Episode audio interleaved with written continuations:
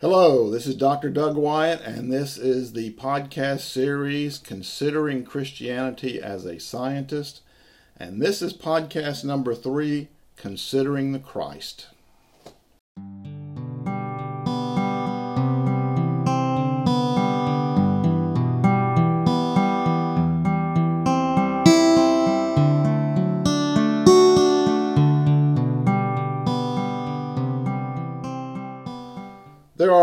Little over two and a quarter billion Christians in the world today, out of a global population approaching or a little over 8 billion.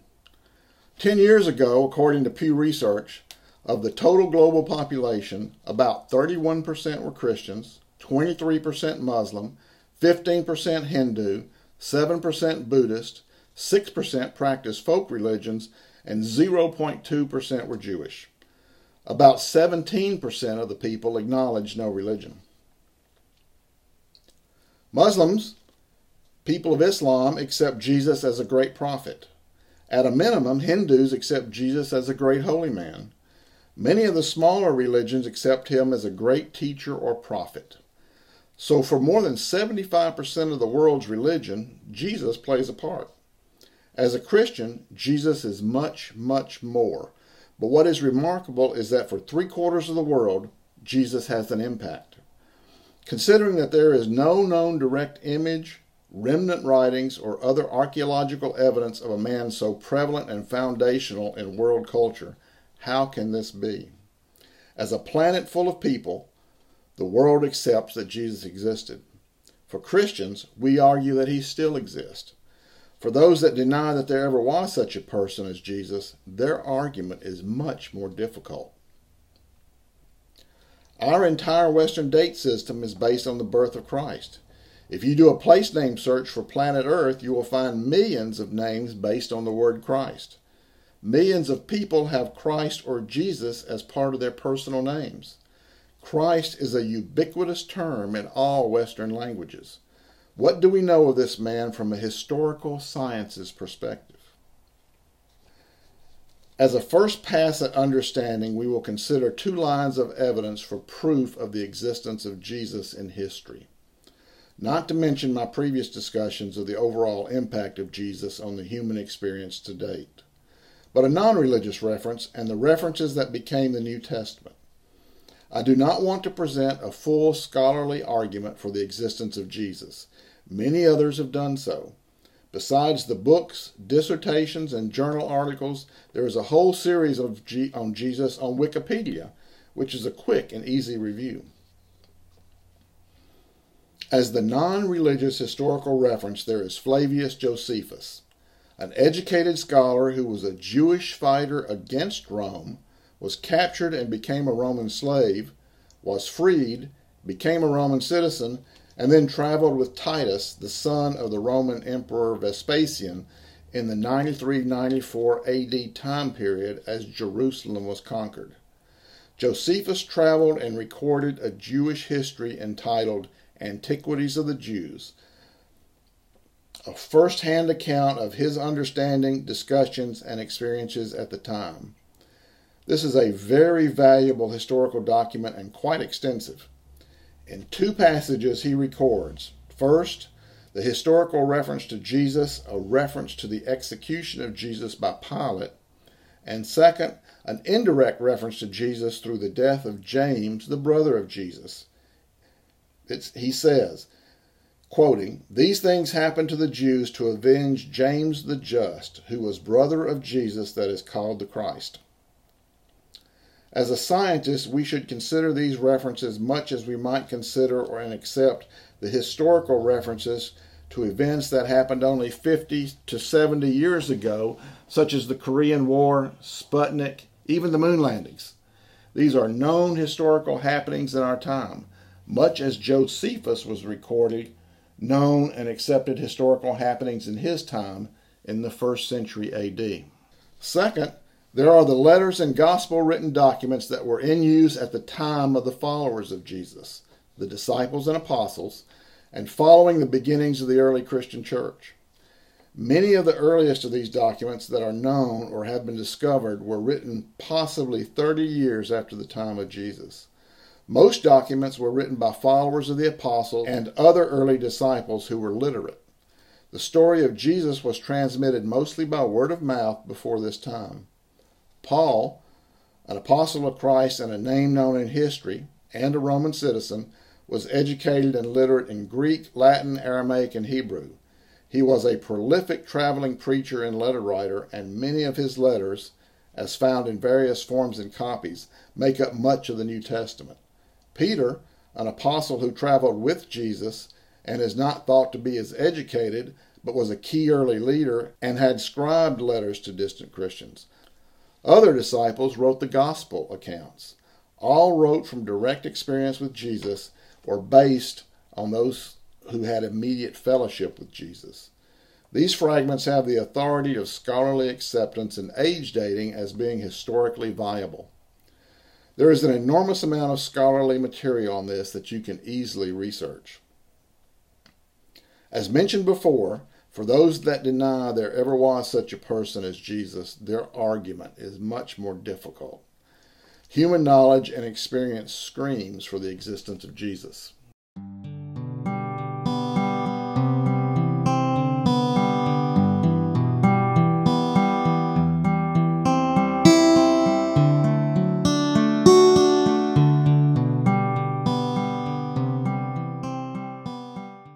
Okay, what about the early life of Jesus?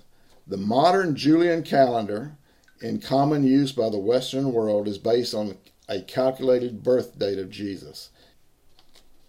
It is day zero, and we move forward from that, and all other dates are either BC, before Christ, or Anno Domini, in the year of the Lord. Anno Domini is sometimes replaced by CE, meaning the Christian era particularly in religious scholarly articles. I will also mention that, being a geologist and earth scientist, we use another dating scheme, million years before present, which is not really applicable to this discussion. By the way, uh, the use of CE and AD is another incredible impact of Jesus on the human experience. In truth, Nobody really knows what the dates were for the birth of Jesus, but more recent scholarship has better data than that available to medieval scholars. It is now thought that Jesus was born between 4 and 6 BC and was probably a spring or fall birth. It is almost certain it was not on December 25th, Christmas Day. It really doesn't matter when we start the story. The Bible records that Jesus was a virgin birth something that scientists have a real issue with and typically dismiss right off the bat. However, given what we know about the human body and the conception process, as scientists, can we really deny that Mary, a young girl, fertile and a virgin, could become impregnated without physical sex? We can't deny that. Can you accept that it was done by God through the Holy Spirit is something else entirely for us to discuss later. So for now, accept that it is possible and that it did happen. A quick word about Jesus' birth scenario. His birth story has generated incredible art, literature, music. We all know it. The journey to Bethlehem, the guiding star, no normal place to stay for a comfortable birth, the manger, the wise men, the shepherds, this is the Christmas story, and actual dates and times of year aside, a major global holiday, for some a meaningful one and for some a commercial one. Jesus never really discussed his birth. Jesus had a father, Joseph, who married Mary after she became pregnant with Jesus. He is presumed to be a bit older than Mary. He was a skilled technical businessman. The Bible records him as being a carpenter, but the translated word for his position Tekton means a skilled artificer and applies to carpenters, builders, masons, even those who design wood and stone constructions. Personally, I prefer to think of Joseph as a skilled technical professional and a small middle class businessman. I believe Jesus was raised in what we would consider as a middle class home environment. Certainly, if the Magi gave the gifts mentioned in the Gospel of Luke, then Joseph and Mary would have been made relatively wealthy. I know many do not agree with me on this. Due to Jewish prophecies, the provincial and puppet king Herod feared the birth of Jesus as a potential threat to his power. This led to the stories of the slaughter of the innocents, something hard to prove in scholarly circles, but well within the character and philosophy of the leadership of the day. Jesus and his family escaped to Egypt, where Joseph could easily find work with his skill set. Jesus spent his first eight years or so growing up and being educated in Egypt. Herod died, and the family returned to Israel. The Bible mentions that Jesus was in the temple in Jerusalem having intellectual discourses with the scholars of the day. So even at eight years old, Jesus was educated and smart. It is thought that Jesus began his ministry and teachings when he was about 30 years old. This would be expected for a dedicated Jewish male as he spent the period between 8 and 30 helping his family, working the family business, continuing his synagogue education, and developing his own family and position within the community. All this would be expected for a Jewish family of the time. It is not known if Jesus was ever married, and there is no direct evidence in any known literature. Culture would dictate that he would be by that age, but nothing is known. It is suspected that he would make sure his family and business was secure before he would enter into his ministry there is evidence that he routinely participated in the local synagogues for all of that time. The available information is minimal for this, but I hope it's all true. If Jesus had to experience all the trials and tribulations of being a created human, then all the impacts of daily life would have been experienced. I think he experienced the death of his father, of having to take care of and help manage his family, and maybe even a business and all the sibling interactions that he experienced. Christians believe Jesus was a divine soul and spirit, the Son of God, in the body of a regular human. I really think he experienced everything that a regular human would experience. What did Jesus teach? The actual words of Jesus as translated from the original manuscripts vary by count depending on translations, but all counts coalesce at approximately 2,000 words or just slightly a few more. Everything we have discussed so far in this podcast and the global influence of Jesus calls from only 2,000 words recorded in history. In addition to actual teachings, the Bible records his actions in healing, his demonstrations of love, his social interactions, and even his angst and anger. 2,000 words in a couple of dozen stories, and the results are amazing. This podcast has more words than are recorded in the teachings and stories of Jesus. A quick thought on how Jesus taught. Jesus began his ministry by teaching in small groups and in synagogue situations. He developed a reputation as an authoritative teacher, a rabbi, by doing this. He teaches as if he knows exactly what he's talking about without any doubt, without any gray areas or any wishy washiness. Those listening strongly sensed this. As he expanded his ministry, he gathered around him men he thought had the characters he desired, either by recruiting or asking them to follow him. These were the apostles and other disciples. As he traveled from community to community, his crowds grew, as did his followers. Not only was he teaching, but he was healing those who had faith, which caused his crowds to grow even larger.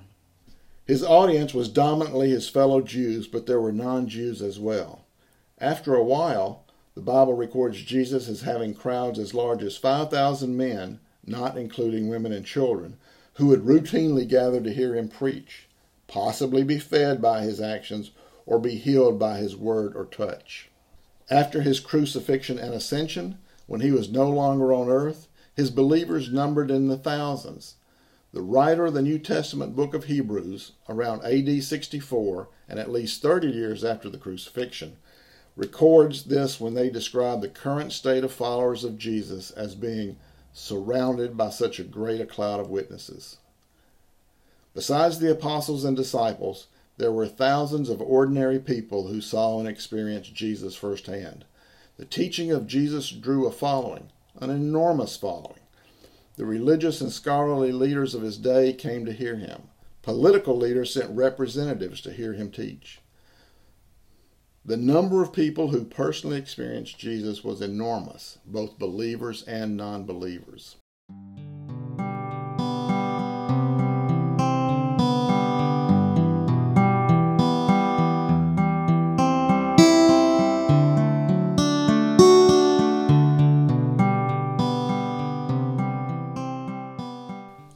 Jesus taught that there was a higher form of the Jewish law and a higher form of worship that God had always desired. He taught that he was the fulfillment of the old law and prophecy and the beginning of a new law. He taught that there was a spiritual approach to God and to things above that was greater than the physical approach they were all familiar with. Jesus taught that there was a higher form of Jewish law and a higher form of worship that God had always desired. He taught that he was the fulfillment of the old law and prophecy and the beginning of a new law. He taught that there was a spiritual approach to God and to things above that was greater than the physical approach they were all familiar with. He taught that there was one God, the Creator God, who had all authority and power, and whose will and actions were dispersed through the Holy Spirit. In the context of the spiritual need, there was love, faith, belief, hope, etc. Jesus countered the religious stereotypes of the day, and they abhorred him for that. Jesus taught equality of mankind, souls, and spirits. Jesus taught the forgiveness of sins and that there would be a new future that would be here soon. Jesus taught that there was only one sin that could not be forgiven, that of denying the Holy Spirit. Jesus taught that there was a spiritual world, something above and wonderful that all should desire. Jesus taught that God, his Father, had given him all authority on heaven and earth. Jesus taught that we must accept him, his teachings, and his sacrifice for us, and if we did, he would accept and forgive us, and we would be born again. That is, renewed in spirit and attitude and belief, and follow the course he has set out. Jesus taught by actions and character as well as with words and authority. Death had come into the world by sin, and Jesus demonstrated that death was not the end, and that death could be overcome and should not be feared. Finally, in the spirit of the physical sacrifices of the old Jewish law, Jesus allowed himself to be physically sacrificed, knowing and proving that death could be overcome. He was an infinite sacrifice for all who believed and accepted his teachings, his sacrifice and his existence for an infinite future. Jesus was the correction for the sins by the original man and woman and God's forgiveness of us for those sins. He is now the intercessor, the intermediary between mankind and God, by his own choice, the Messiah, the Savior, a gift to us. Why do we believe that Jesus was the Christ, the Son of God, Redeemer of mankind, promised in the Old Testament? Even his followers questioned at various times this aspect of Jesus all the way up to the crucifixion and resurrection. I offer a few lines of evidence for your consideration. First, there are apparently thousands of witnesses to his healing and miracles. There were witnesses to him returning to life people who had physically died. He is recorded as doing this by speaking commands, not by some physical means. The ability to do this had not been recorded to this time and has not been recorded since. Jesus claimed to be the Son of God. This was a bold claim with the potential to bring immediate punishment, imprisonment, or death under Jewish and Roman law. This was a potential threat to end that ministry before he was ready, a risk. Biblical stories recount angels helping him at times, and the story with John the Baptist records God speaking in the presence of witnesses that Jesus was his son. In one story in the book of Matthew, chapter 16, Jesus asked Peter, also known as Simon, who he thought he, Jesus, was. Peter answered, You are the Messiah, the Son of the living God. Jesus, Jesus replied to Peter, Blessed are you, Simon, son of Jonah, for this was not revealed to you by flesh and blood, but by my Father in heaven. Peter died by crucifixion in Rome in 64 AD. The book of Matthew was written sometime between approximately 70 and 90 AD. Peter's life would have been personally known by many survivors of the time, and there is no denial of his declaration known or recorded.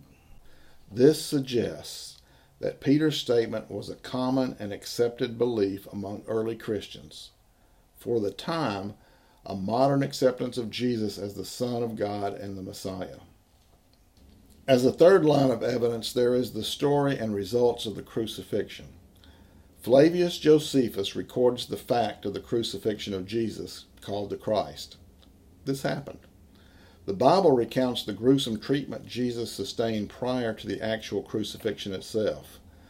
Jesus died on the cross, an instrument of Roman torture and execution. He is buried in a donated rock hewn tomb. Because of the Jewish Sabbath requirements, he is hast- hastily prepared, but not fully ritually prepared for burial. That would have to come after the Sabbath. It is recorded that the Jewish civil and religious authorities requested that the Roman government authorities post a guard on the tomb to prevent tampering by his followers. Jesus had claimed that he would return after three days. When his followers returned after the Sabbath, the tomb was empty, and Jesus appeared to his followers in several instances. There were questions, disbelief, then belief and acceptance, and from here the world changed. All I have mentioned before is evidence of the truth of these events. You cannot fool billions, but each can choose to believe or not believe. Accept the evidence on faith and that the facts of the predecessor arguments for Jesus existed and were met. That Jesus himself existed and did as is recorded, and that the results of all of this discussion happened and is happening. For me, to deny the facts of what we have discussed is arrogance. As said before, for those that, that deny that there ever was such a person as Jesus, their argument is much more difficult. They can argue against the events that we just discussed, but again, the cloud of witnesses supports our belief. 75% of the world's population accepts the fact that Jesus existed.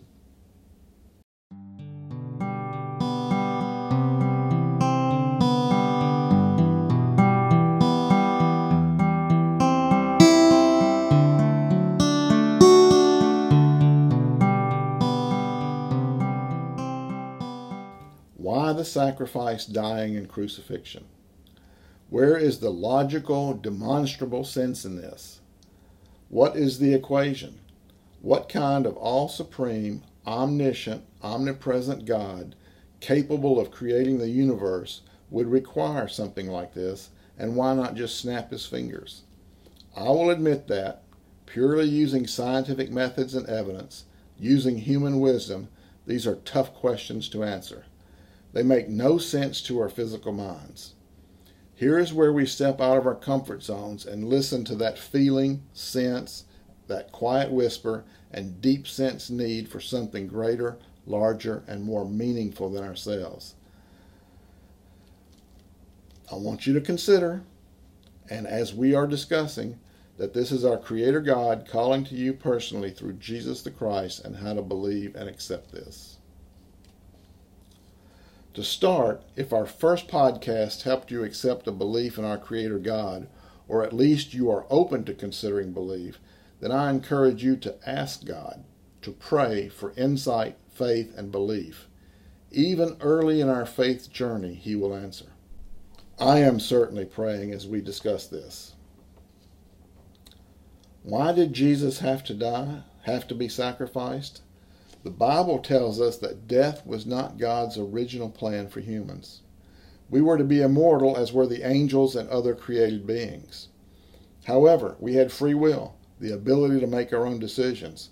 This implied that we could then be persuaded by other beings to do something that was not in God's plan. We allow this to happen as is captured in the moral story we know as Adam, Eve, and the serpent we made a decision that violated God's stated desire for us. Rather than just eliminate us and start over, God modified our existence to include a termination date. I believe God knew that we would reproduce expansively and all have free will, and that we would continue to make poor decisions, so limited the population through a limited lifetime plus the presence of other things that would support this limited lifetime, such as disease and disaster. A new paradigm was established. Death has always been the greatest fear and unknown for mankind. I believe God always loved us because He created us and allowed us to continue, but was, in human terms, continuously disappointed. There was nothing we could do as the Creator to change this paradigm. There were individual humans that God was pleased with. Some we have mentioned Job, Daniel, Noah, but it was not within our power to change our current relationship with God. Through the old law, we were sort of in a maintenance mode, a wait and see mode. We needed someone at God's side to help us whom had the authority of God. There was only one choice Jesus. I believe it was Jesus' decision and choice to do this for us, and that this greatly pleased God, his Father. Of course, this is my reasoning in human terms, and I am sure my beliefs do not comprehend the real truth. Jesus taught that there was much more to creation and that a God who sought worship in spirit and truth had complete control over death and the human spirit and soul. Death as a human condition, a human concern, had been conquered. Only our physical bodies can die. Our souls and spirits are immortal. There is evil that can destroy the soul, but Jesus warned us about that and taught us about it and gave us the power we needed to avoid and overcome this destruction. Finally, in order to satisfy the need for death that God gave man- mankind for the original sins, Jesus allowed himself to die for all past and future deaths, a living sacrifice. Possibly of an even greater sacrifice, God had to allow Jesus to experience death as we do. Jesus also had adversaries both earthly and in greater creation. These were not just local religious authorities or other religious zealot types, but he had spiritual adversaries, Satan and his followers, spiritual beings we call demons. Jesus allowed himself to be exposed to his adversaries as well. The power of Jesus' faith and righteousness overcame what we could not. This is the power of the Christ. He now sits by God on our behalf with his hands on the workings of creation. Jesus taught us to worship God, yet sits by God with authority over all our creation and ourselves, and we praise and thank him as the Son of God. Just because we have not personally seen this and have no documentable evidence by modern means or according to current scholarly requirements does not mean that it did not happen. We so often tend to judge all of the universe and history by our, ourselves and our current status and beliefs. In teaching my geology students about deep time, I would always have them complete a scaled timeline of the geological stages and then plot the human timeline on the same scale. They were always astounded at how small a part of existence we were. I would always try and explain to them that although a new part of overall creation, we are unique in our ability to understand, build, rationalize, and expand our minds beyond our physical circumstances. God gave us this ability. We just have to use it correctly this is the role of faith and belief in things we cannot see but can feel and understand. Why? I believe to challenge our free will, God chose the foolish things of this world to shame the wise. God chose the weak things of the world to shame the strong. A statement in 1 Corinthians. This keeps us humble before our Creator. In the next podcast, we will consider the Christian life and the role of the Holy Spirit we discussed in the first podcast, and being a Christian in the modern world and as a scientist. Thank you for listening, and I pray for your health and happiness. I hope you join our next podcast. As always, not unto us, O Lord, not to us, but to your name be the glory. Thank you.